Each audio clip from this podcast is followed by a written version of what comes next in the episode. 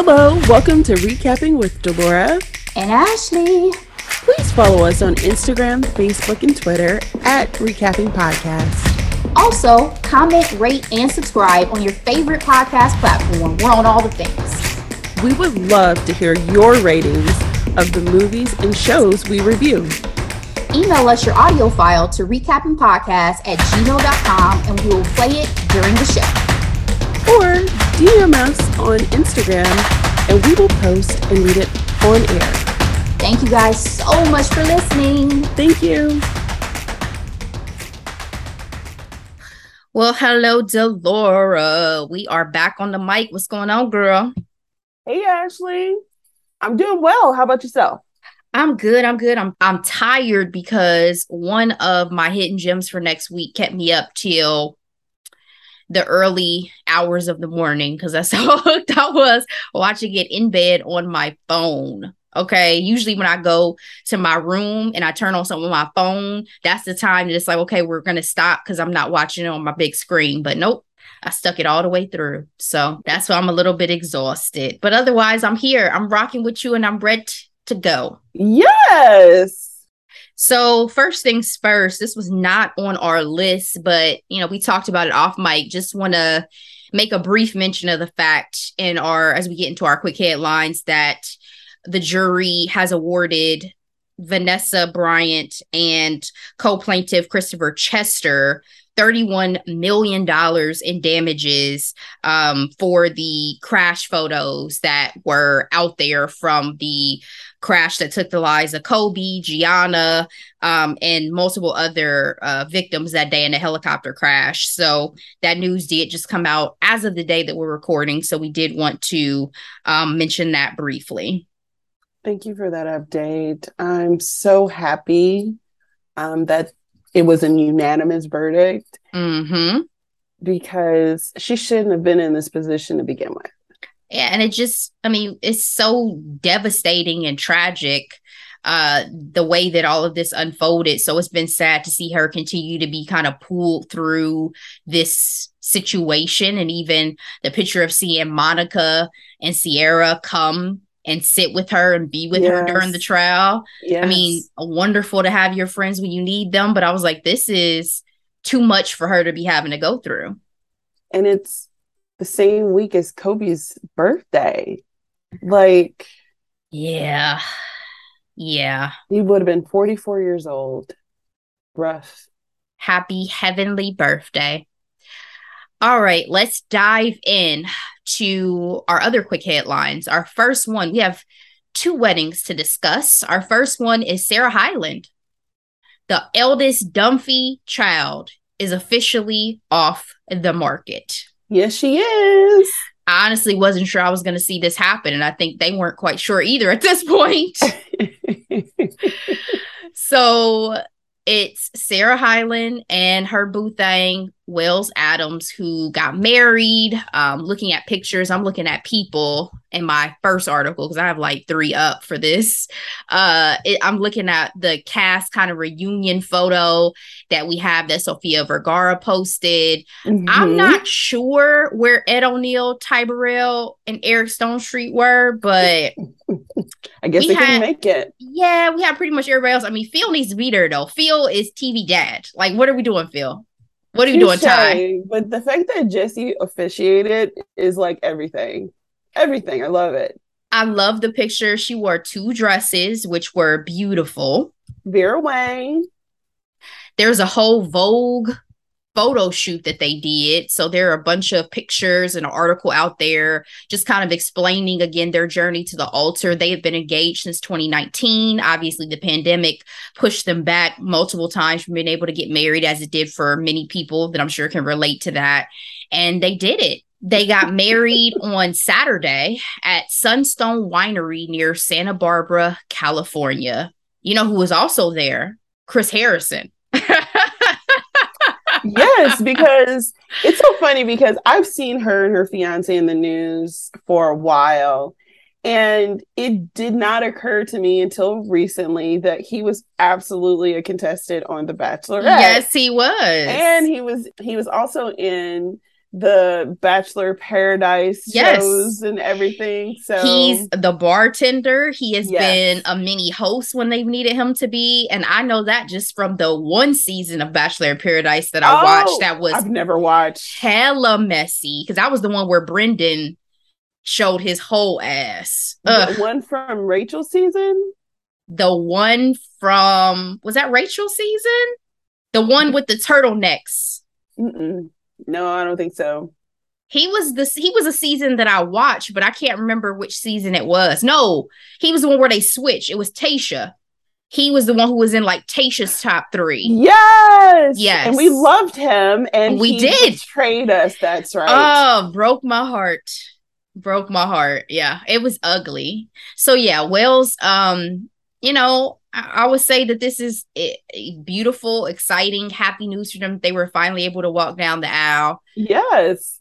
But again, I wasn't sure if we were going to see this day. So um, I was surprised still when it finally came up. I was like, yes, hallelujah. You guys did it. I thought maybe we were just going to be engaged forever. So congratulations to the couple for sure she looks so beautiful and they look so happy and what i love about this is it it reminds me how old she really is. Like she's 31. She played so much younger when she was on Modern Family, a show that is so near and dear to us. So happy to see the reunion and happy happy for the new couple. It's also interesting. I had just read in on CNN that she was talking about she may not take her husband's last name. Her mom didn't take her father's last name, so she said she hadn't decided. I love little nuggets like that. Like, yeah. do your thing out here, Sarah. Do your thing. So let's move on to our second wedding, which is literally a second wedding, and that is for Bennifer. We talked about the Vegas nuptials. We talked about her beautiful dress that she had saved from a movie. But for this one, she went all out. She was truly Jennifer Lopez. First of all, she was trying to play us and, and like, I'm just Jenny from the block. No, no. Yeah, you she pulled out all the stops. The Jennifer Lopez with three custom, three Ralph Lauren beautiful dresses. Did you have a favorite of the three? I absolutely did. My favorite out of the three was the beaded one interesting. My favorite is the backless with the high neck and the long train. Mm, mm-hmm. Stunning. Stunning. Simple. How long stunning. is the night to have time? it's as long three? as we need it to be it's as absolutely as long as they needed it to be for her to get all her looks in. Didn't Paris Hilton do like three or four dresses? But you do know the hair is different. I doubt the makeup is that different, but still. When you have a hair and makeup team, it's nothing. It's cake, right? It's nothing. And one of the things that I love that I read as I was going through um, about their wedding and their nuptials is well, first of all, we should talk about the fact that Casey Affleck didn't show. Supposedly he has some type of parental obligation that he he shouldn't. It's still his brother. I know he has his ish, but he has his ish, and I don't know if J Lo might wanted to have been around that. That's my. Oh, so you think maybe he was told to stay away? Easily. Mm. Mm. Could be, you know, family and all that. He did post something on social media, which I guess is is nice. But I loved that Kevin Smith an article I'm reading from Yahoo, mm-hmm. Kevin Smith, who I didn't realize he coined Bennifer. Where have I been? He said he bawled throughout the ceremony. It was overwhelmingly emotional. He said, fuck was one of the most beautiful events I've ever been present for in my life. That's so beautiful. That is beautiful. Again, back to the three dresses really quick. Does Ben care? Who is she doing this for? For us. It's for her at this rate. It's for us. It's for the fans she knows her fans of especially now that she has this newsletter and everything the content the looks i mean it's jennifer lopez so yeah when we talked about this before, I said, oh, maybe she doesn't care anymore, you know, because she has the man. What do you need all the extras when you have the man of your dreams? But she said, no, I still got to serve y'all some looks, still got some helicopter overhead photos. So twas what it was. All the kids were present, everybody say, wore white. So, yes, I beautiful. do love that about it. And the sneak peek that she provided on her Instagram, her makeup looked fire but it came with a womp womp when you find out that they got married on Ben's freaking plantation in Georgia. Yeah. I'm yeah. like that that really rubbed me the wrong way. So it's just like, oh, you know, I'm such a fan of this Bennifer 2.0, but this was this is not a fun fact for me.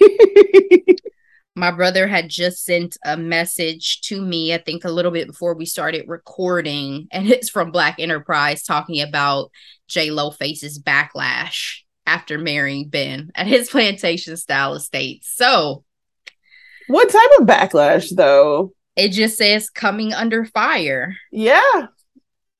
I mean, we do it for Blake Lively and Ryan Reynolds all the time. That comes up often. Like as much as we appreciate them, it's like y'all got married on a freaking plantation. Like, well, but this is actually Ben's house that was built yes. in 2000, and it was built to resemble a southern plantation. So, but it was think, on slave land, though. Y'all think this aesthetic is cute? Yeah, right. right. you wanted a big house, got it. That's that's all I'm saying. Yes, I see. It says even more disturbing findings revealed the home was built on land owned by a slave owner and plantation manager. But again, yes. y'all thought this aesthetic was cute. This was intentional. A Boston man, by the way. Yeah, and we don't have to get in, even get into all that. I, am no no shade to Boston. I've just heard some things. No, you know no, I mean? we just as black people, we have heard things about Bostonians and black folks. That's all. there is someone who said plant state plantation style weddings are just as sick and inappropriate as slave quarter Airbnbs. They must be called out. Also, J Lo is now officially a white Latina.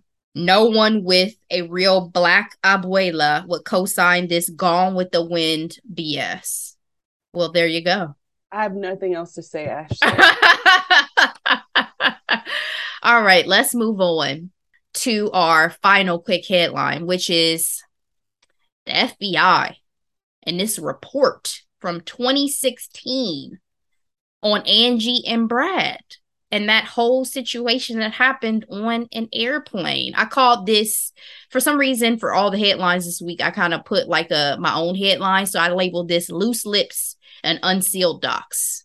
so let's talk about some of the things that were discussed in an article from Entertainment Weekly, it says an explosive FBI report is shedding new light on an allegedly violent incident between Angelina Jolie and Brad Pitt on their private plane.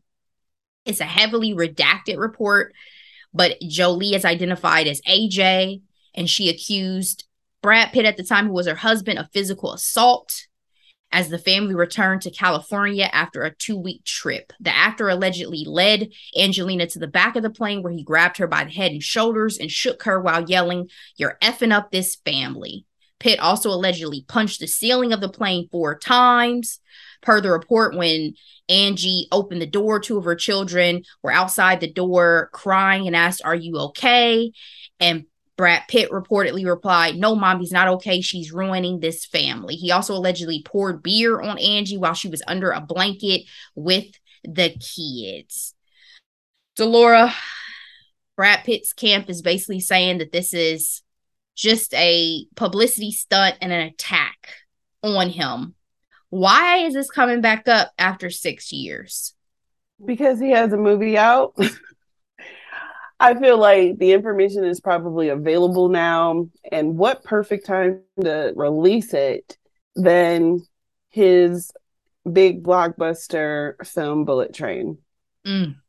I feel like I am on no one's side in this scenario because we do not know all the facts. However, I will say Angie seems like the type of person, or her team is like, anytime is a good time to remind people what it is about this man over here. Oof. So this was wild when I first read it, right? Because again, it has been so long. We had just talked a couple of weeks ago. We were talking about Angie taking their daughter to Spelman. Yes. That this had been so messy for so long and still kind of was ongoing. And then this comes out. And you remember we saw that interview and the reporter asked him about his daughter going to Spelman and the sadness in that man's eyes. He was like, well, "Yeah, yeah. you and said he like, looked sad," and I was like, "Maybe he's just doesn't want to be asked." Seen her. I don't think he probably seen some of his children in some time. Obviously, there's a lot more that went on and we knew this before than we were ever going to be made aware of. But I think to this extent, I always thought that maybe it was a situation where one parent wanted to be a little more um disciplinary in yes. a physical way than the other. Yeah. So this coming out about you know, a little bit more violence than I had anticipated hearing about was definitely towards like took, her too, towards right? her yeah. towards her. It took me aback. You know what I mean? So Absolutely. I read it and I was like, damn. This what, is what is killing me is I'm only wild. able to find this in print. It's not on any of the gossip social media sites. E News ain't really talking about it. Like Entertainment Tonight, Extra Access. Where where's their story? It's definitely you would think something like this would be a block information. Well, I think maybe it's a factor of the machine and people obviously yes. wanting to protect but it's also i mean it is Both the truth them. it is the yes. truth to a certain degree when in this article they're saying that there's nothing new here obviously the fbi chose not to pursue any charges or anything at the time. Very true. and so yes. maybe a lot of those outlets honestly already knew a lot of this information. So to them it's not new but to a lot of us in the public yes because we again to the public we always knew something happened on that pj right? And we don't know what it was. And then here it is us getting some some light although it was heavily redacted you know what i found so fascinating in these later years of angelina jolie's life career all of that is how reserved she is now? Because i feel like an angelina back in the day would have been more forthcoming about certain things. Like she was just a little bit more wild back in the day than she is now. And outspoken and she still is outspoken but about I, her about her causes absolutely. Yes, yes. But in terms of her personal life but i get it too they were under such a magnifying glass that has to do something to you that has to change your your your it was actions. a seismic shift when he left jennifer.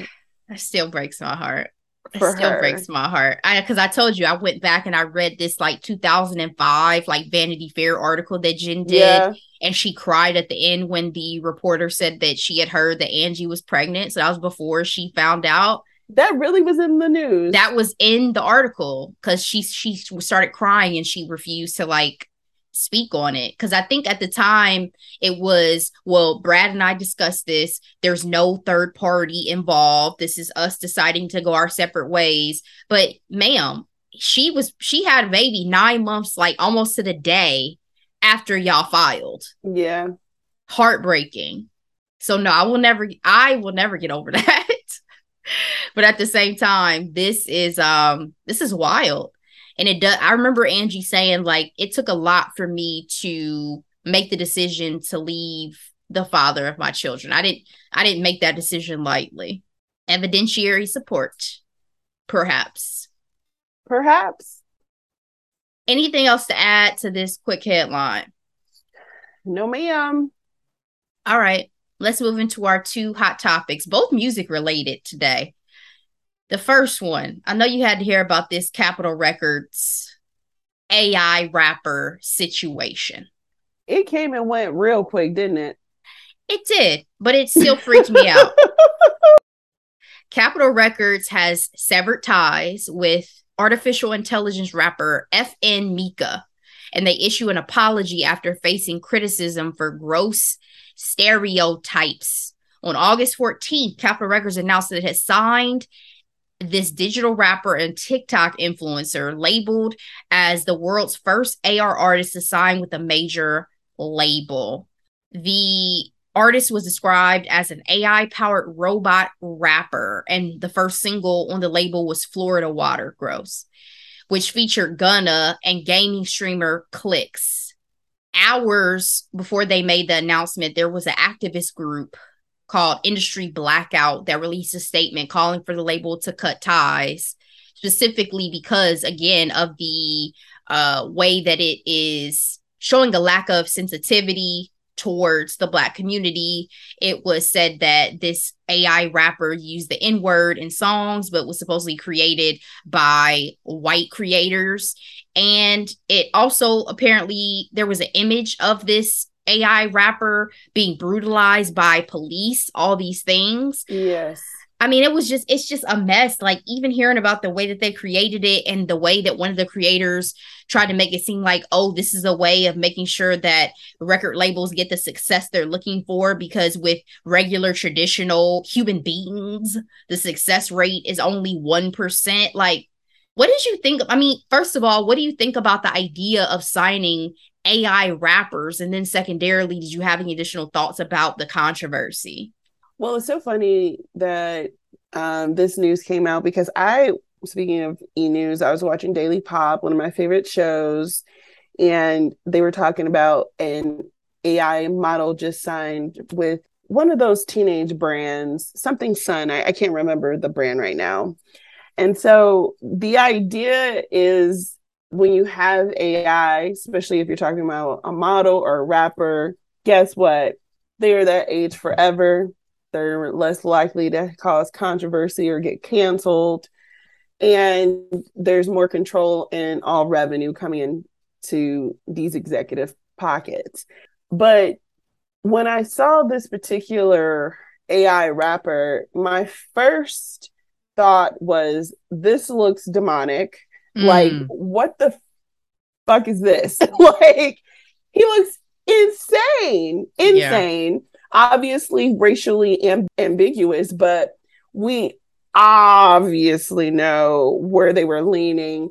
But it was just absolutely disgusting. Like, uh, this one person on Twitter I thought their insights was pretty good. it's Carly Hustle dot nah. it says no one, and then there's a semicolon blank, and then it says white music executives left in the room unsupervised. Let's create an artificial rapper who says the N words and simulates our deepest fetishes and fantasies about blackness and materialism, and he will never get arrested unless we want him to which is a fun storyline. Let's try that. Like commenting on the picture of this clown being beat by a white officer. When I saw that picture, I was thoroughly disgusted. And when I saw that Capitol Records severed their ties, I'm like, well, at least someone had some sense. Maybe not initially, but there was no way, no way something like this would be okay. But they tried it, they found out, Ashley. when this news first came out that they had signed AR artists, I was like, I'm old because this sounds scary as fuck to me. Like, I don't like all of this. what are we saying when the arts are being taken over by computer generated robotic things? Like, is my my music is sacred? You know, I I, I love music. I don't it want invokes emotion. How can you evoke emotion from something that is soulless right? I just always go back to the movie surrogates of bruce willis where they stopped even living lives. They just went and plugged into a chair and let their little robots go live their lives for them. Like at anytime i hear about certain progress in technology i just think i don't need to be around for those days. Like I think the arts need to be left alone. I get that technology has really helped us in so many ways and that we will continue to progress in that area. But this didn't this news didn't and, excite me at all. Benefit from it. Yeah. Obviously. This news did not excite me. So no. then when it came up about who this was created by, the fact that it's another attempt to you know, do what some white folks have been doing for a very long time. Didn't surprise me, but it was swift. It was swift. This other tweet um, is a reply to the one I read before. Says, "Oh, they love him. They're like zero percent royalty payments, hundred percent revenue, full control. This is the Jimmy Iovine and Jim Crow dream collab." Yeah, because who are they really paying, and how did the negotiations really work when it comes to something like this? So many things that I'm not sure were discussed or discovered yet, but I hope this is it. Let this be a little experiment that dies right here. I know it's not. I know it's not, but I wish it was. Let me read their little apology real quick. They said, We offer our deepest apologies to the Black community for our insensitivity in signing this project without asking enough questions about equity and the creative process behind it. Who signed to Capitol Records Steel? Lil Baby, Snoop, 50, Sam Smith, Ice Cube. I'm sure even if it hadn't been this, there may have been other artists who would have started speaking out on this as well, unless they figured out a way to cash in, because that's another thing. If people can find ways to cash in, they may be all for it. Let's move on to our final hot topic of the day. Again, another music related. Diddy has caused controversy. He has declared that R&B is dead caused many an artist to speak out, including Usher, who I don't think I had ever heard Usher really upset, maybe outside of his trial with his ex-wife. Um, he he felt some type of way about his old friend Diddy speaking out on the state of R&B. And he wasn't alone. Chris Brown, Summer Walker, some other folks had some thoughts and some and some comments. He did try to clarify and he said on Twitter, it's been three days of the debate. This is the clarity of the message. It's not disrespect to anybody. This conversation was out of love and me purposefully wanting to bring attention to R&B. It was something that I saw the effect of the hip hop and R&B balance. That balance is honesty and realness when it comes together, melodies, vulnerability, and most importantly, love. This message is that R&B game needs more love, vulnerability, and support. Delora, is R&B dead? Absolutely not. I think my favorite response to this obvious marketing ploy by Diddy would be Usher's response to it. He's like, "You wouldn't have hip hop without R&B. R&B is a slow burn." And again, to his point, he was he was talking about how, you know, the superstar challenge and even the resurgence of his music courtesy of the tiny desk if r&b didn't have the same power it wouldn't m- matter as much as it does. You know what i mean? And again hip-hop wouldn't exist because guess what hip-hop always pulls from? R&b from the past the present. Them samples. When i tell you one of my favorite afro beats artists burna man he sampled Toni Braxton's song. He's like, she getting like over 60% of my check because I decided to sample one of her songs. Like R&B is not dead, Ashley. I is it the you know genre on top right now?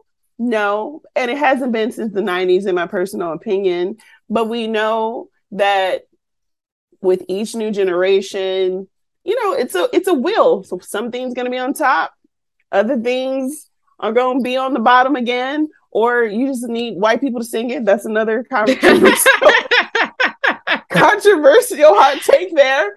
Um, i.e., Adele, Sam Smith, um, etc. Justin Bieber trying to Justin put out an Bieber, album. Can we not forget? I mean, Usher did that, so I don't know. but what I'm trying to say is this: I mean, that's why we got freaking Beyonce and Renaissance bringing back house music from the 90s, late 80s, 90s. You understand? So 70s even. Yes. yeah. R&B is my absolute love. My favorite genre of music. I understood when I heard this debate, and I've heard so many conversations about it. Shout out to my guys at the ITO. I listened to their conversation about it too. I understand the sentiment behind thinking that R&B is dead because it feels like nobody's really making the R&B of the love song generation of the crooners of certain types of content it seems like it's just changed and you know change is inevitable but to say the r&b is dead is absolutely false right? You still have great r&b artists making great music. Is it the most popular art form to your point? I think you said it so well.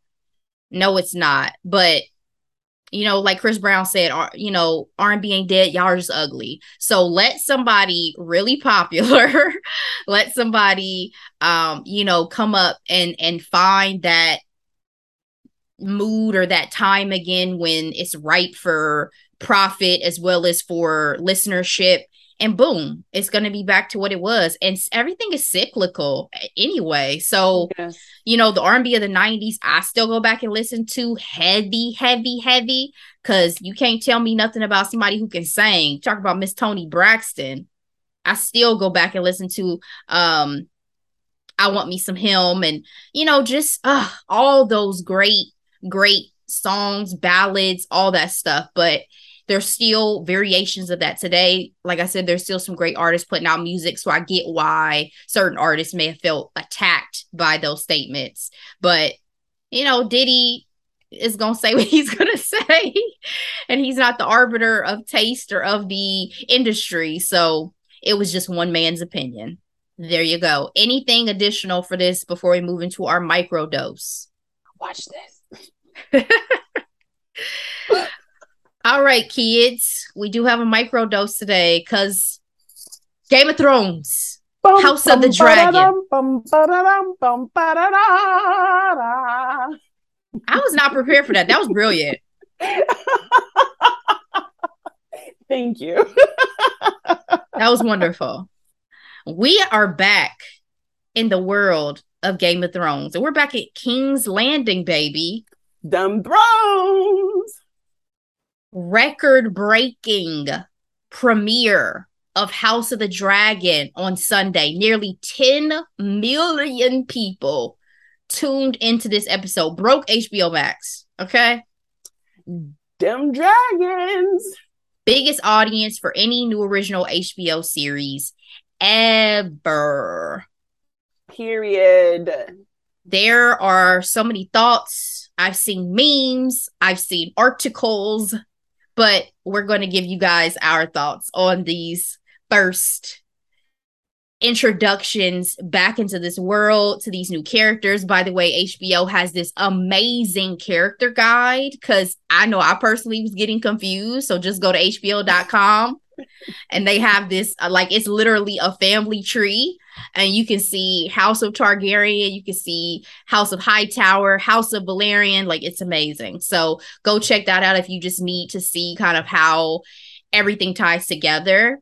But Delora, let's just dive into the episode, right? So we are, as I mentioned, back into the world of Game of Thrones. is set 200 years before the events of uh the the Game of Thrones that we came into and before Dan uh Daenerys is around and and trying to break her chains. And we are introduced to a time where the House of Targaryen is, you know, living their best lives. We have uh the family in power led by King Viserys and his brother Daemon is over here being a little troublemaker, vying to be, you know, kind of his heir apparent, even though he has a daughter being a little troublemaker. Okay. You know, I'm I'm being nice for now because we're gonna dive into some of his antics. But um we have his daughter who at the time it was not thought that she was gonna be able to be his heir because it's not something that women should be doing. Women shouldn't be on the throne. What? Uh, Rhaenyra. And then we also have his wife who is pregnant and expecting potentially a male heir. So that's kind of where we get started. There is a little bit of history that they give about how Viserys got into power and all of that. But, you know, we hear, we see in the central conflict. And, you know, I feel like for this first episode, it really focused on lineage and on the kind of dissemination of power. Like we're just getting Yes. introduced to this king, but we're already focused on who's next in line. Yes, which I told Dave is Game of Thrones oh. 2.0. so when you first get are getting into this episode and you're kind of getting into these characters and figuring everything out, what were your immediate first thoughts? That this was really rich, really wealthy, and apparently they put all the dollars in this in this episode. um, They said every episode is 15 to 20 million dollars. period. Crazy. Easily. Crazy. hands down. So honestly, watching the episode, it was all an acclim getting reacclimated. Like, where are we in this world? Are we in King's Landing? Are we um, you know, in their ancestral home before they took over? Well, okay, and then you're like, oh, there's the Iron Throne. Okay. And to the point that I was making earlier, I showed Dave, I was like, oh, so this is just Game of Thrones within the Targaryen family. Got it. Yep. like Civil Yep. War is upon us. Yep. When I tell you, I was impressed with the wiggage this time around. the Really wiggage. I am very appreciative of it because we had some issues uh, in those earlier seasons, if you know what I mean. I, it's hard for me to even pay attention to the hair because of how much death and destruction and rapage and all these other things are going on in Game of Thrones. Like Yeah, it's not a Tyler Perry film where I'm like, God, the wig department, what's going on? And this is always like there's so many other factors that, you know, I'm trying to figure out who's trying to kill who, who's about to backstab who, who is trying I- to maneuver and outmaneuver. absolutely. Because like, especially when we had like the King's Council, I was like, okay, we have it. We have the hand of the king. Okay. Um, when I Yeah. saw Who the in the hand of the king is trying to give his daughter as a up to the, I was like, Bruh. you calling out his daughter? Is bruh. this what we're doing? And then Yes. was like, anything for the pleasure of the king, including your child? What? The king, one, you- you- read the king a story. Wear your mama's dress. Sir? let's let, let me re- let me dial it back for just a second so in this episode like i said we're we're really discussing lineage and the fact that Viserys got even to be king over his cousin another f- woman in the family who was just as qualified it's mentioned. It seems like that's also setting up conflict and then you have the conflict between him and his brother.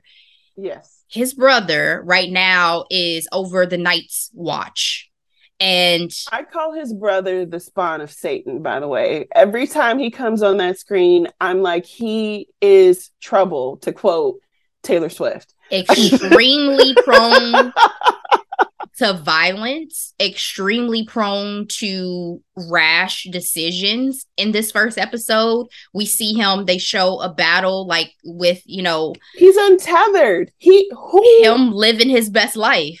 who does he humble himself before? Who?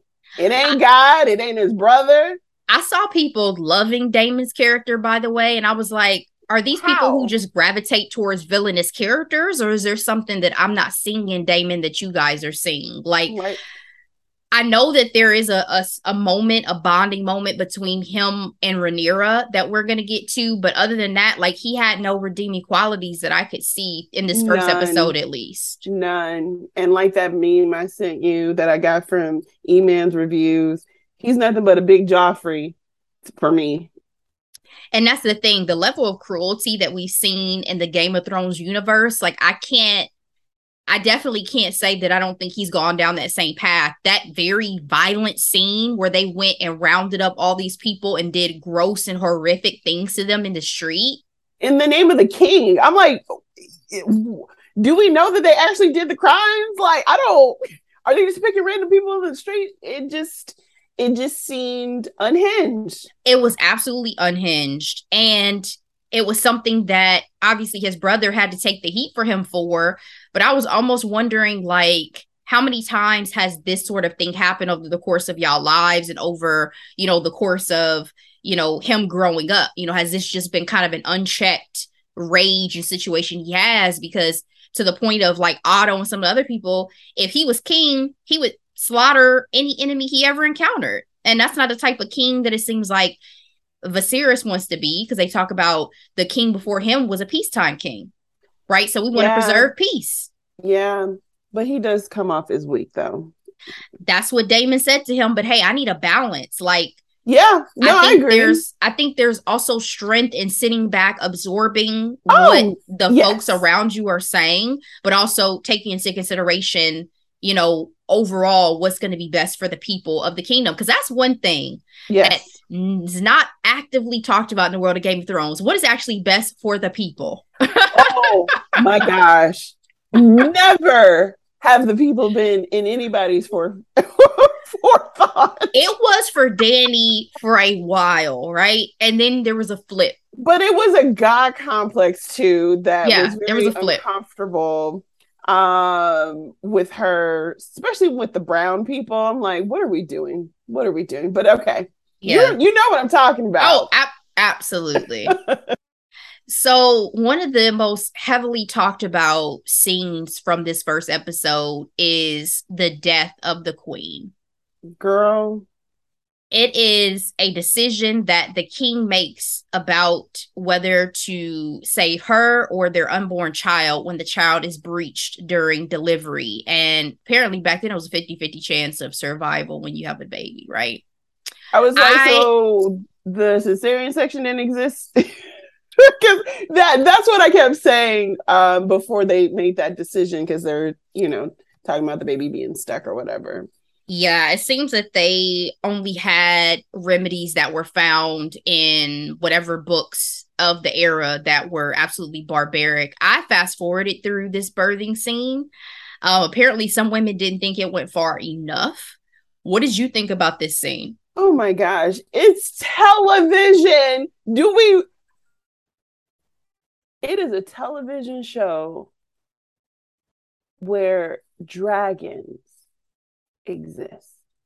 Why do we need any other examples of childbirthing than what we got? That was enough for me. I'm good. Thanks. Apparently, they wanted it to be even more visceral. I could I didn't want to watch it. I knew what was about to happen. I knew he was about to murder his wife. I guess I shouldn't even call it the Same. birthday scene. It was a murder. It was a murder. I knew he was thinking it. He was so obsessed with his male heir. And I yes. was like, if this is not a boy, he's gonna hate himself forever. Well, I knew the baby wasn't gonna survive too. I said, You're gonna do all of this and the kid's gonna die. And the and kid I feel sure like did. he also felt, and this is me also thinking he felt comfortable making that decision because she told him she was going to try anymore. So this was his last stitch effort to get that male heir he wanted so much. As king, it had never crossed his mind prior that he could change the rules and make his daughter his soft, heir. soft. Where's a Lannister when you need one? I need someone who, who is clever, who yeah. knows things. Okay, you're hilarious it was tragic. It was a tragic scene. I didn't need it to be any worse, especially because you did have it intercut with the battle scene. Because in the the they discussed it in some of the articles I read that as the queen said the birthing bed is the battlefield for a woman. So it was supposed to be kind of just that, you know. I thought it was brilliant. It was bloody and brilliant it was bloody and it was a little bit too much for me. So that's why yeah. some of that was not watched because y'all stay trying to traumatize people on these shows, but they got their message across and it definitely set up the rest of the season, right? Because to see such a huge tragic decision be made right off the bat obviously is going to have repercussions and again Rhaenyra is then it's decided that she's going to be the heir because Daemon is overheard in a brothel because Daemon, you know, that's how Daemon gets down. Calling free time. Calling his own depressing. calling his own deceased nephew heir for a day. This definitely rubbed the king in the absolute wrong way. How did you find that to be extremely offensive? Hell yeah. And I hope he burned in hell too.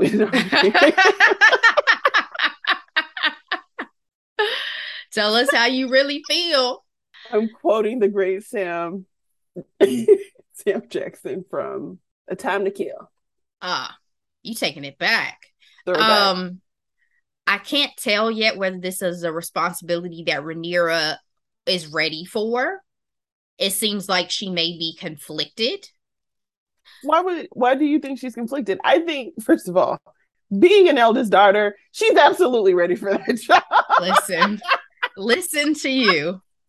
Whether she's ready is not what I'm saying. I'm wondering if she is conflicted about what this means for her life. I think this was something that she had thought was never going to be. So now she has to prepare herself for the inevitability of it all. And that's huge. I mean, to have been born thinking this is a response. I mean, you know, that's like being the whatever in line to the throne, and then suddenly all those people are gone. And you're like, shit, I never thought I was going to be the one. yeah, I never thought I was going to have that responsibility. That's real life Queen Elizabeth. I mean, she was never Yeah. supposed to be in succession based off her father's birth. And honestly, they usually say that those make the best rulers because there's no ambition behind them. There's Mhm. no greed. Um, but in this case, we know that this is leading to a place of eventual war called the Dance of the Dragons, a civil war amongst the family. So Yep. we're I'm I'm just wondering how obviously as we progress in the season, it's all gonna get set up, especially because we talked about Otto and him being the right hand of the king and him trying to push his daughter towards Viserys now.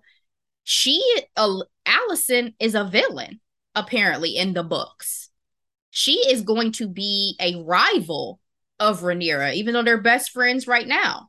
And they seem like they have a little bit of a connection there that's a little bit more than sisterly, in my personal opinion. I wasn't sure if that was just my imagination, Mm. Cause I thought that too. I was like, you know, I don't usually be that physically close to my female friends, but that could just be me.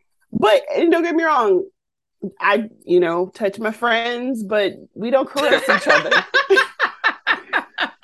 So I'm like, oh, are they trying to tell us something about their relationship? I mean, it could be, and it would be even more interesting if that is one of the catalysts for them falling out, right? It's like Mm, love gone wrong. right. So we'll see what happens. There are outlier characters that I don't feel like we necessarily need to dive too deep into on this first episode because they weren't necessarily prominent.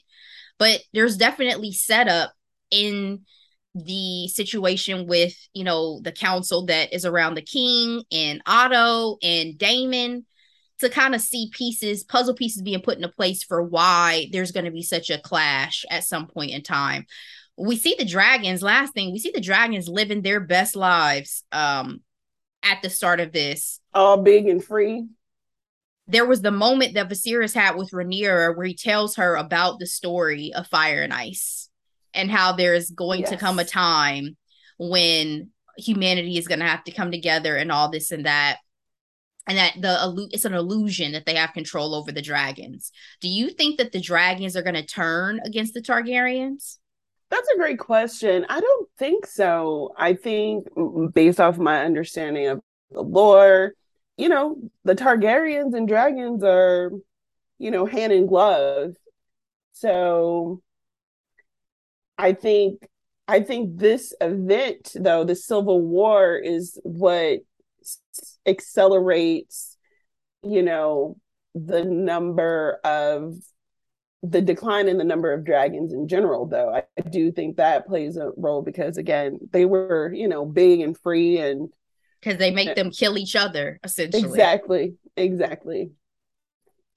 Why why we got to be a part of this human mess i'm sure is what the dragons were thinking we were living we were loving we were loyal Yeah.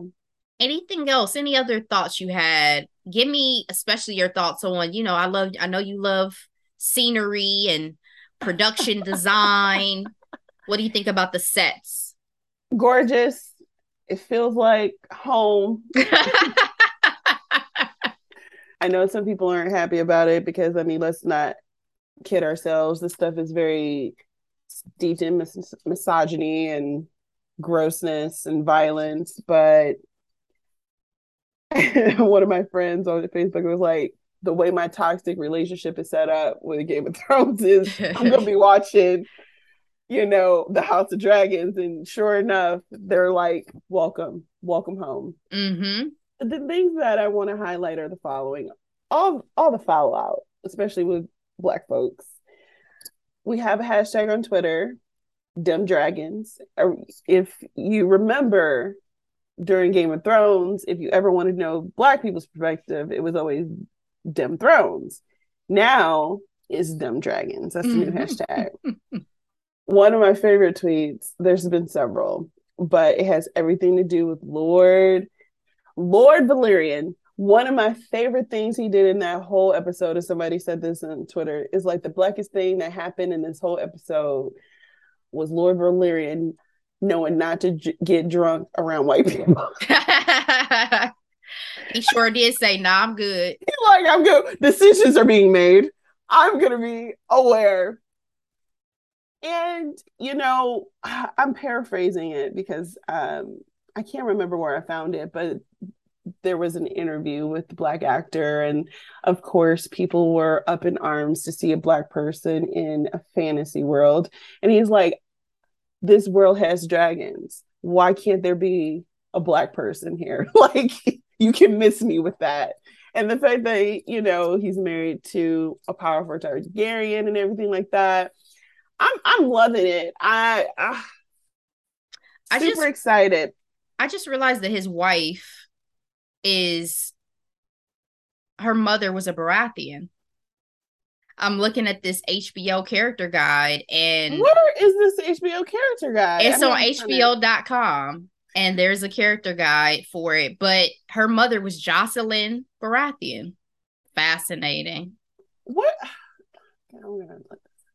Yeah, but, it's on HBO.com. Just Google. Just Google. But yeah, it's back to the meme again that I was talking about earlier. We have little Daenerys, um, hilarious Wee King versus Mad King for the King. My two favorites, Jamaican Targaryen, which is the black man, and then Mrs. Jamaican Targaryen. I did like his hair. He looks so good. I'm telling you, the wigs are on point this year. So, I mean, it better be with as much money they put in. So, Seriously. I'm ready for the drama. I'm ready for the backstab. I'm ready for the. Because the one thing about Game of Thrones in this world the surprises they are just so big and rich i just don't know what's in store the last thing i want to say is i'm so glad george r r martin is heavily invested in this particular mm. series and heavily involved yeah i feel like hopefully that means that there will not be the fan disappointment that we experienced from the original series because he is the most invested person in the world in accurately telling these stories, right? So I'm excited. This first episode excited me. It was a slow burn, but I had expected and anticipated a slow burn because that's how Game of Thrones started. You need to invest. You cannot start out on 10. Y'all gave me some moments, but I don't need the whole the whole first show to be stressful. So I appreciate let me get in here let me get a handle on these characters this let me see what's again. going on. Absolutely. And my, i'm sorry one last thing. Why is Viserys getting cut up by this damn throne? Is he gonna be okay? We king. Like physically they got this man up here got a cut in his back that has not healed from sitting on his throne the other thing i wanted to mention too is they talked about um, cauterizing it, and they should be able to, and he should be fine because Targaryens have a relationship with fire that's they can mm-hmm. withstand it because you know they're dragon people. But I wonder if he's going to. This is just a setup for him to die prematurely and to absolutely force the hand of obviously the path we're going down. So let's see what else is in store. Game of Thrones, House of the Dragon. All right. That's all we got for y'all today, guys. We're going to get on up out of here. Delora, what are we recapping for the people for next week? All right, Ashley, we are still dealing with fairy tales and monsters because we are recapping Netflix It was number one for two weeks. It's now number three. Day Shift, starring the one, the only Jamie Foxx. The multi hyphenate, multi talented Jamie Foxx. Gotcha. All right, guys. We'll see you next time. Be safe. Be blessed. Bye.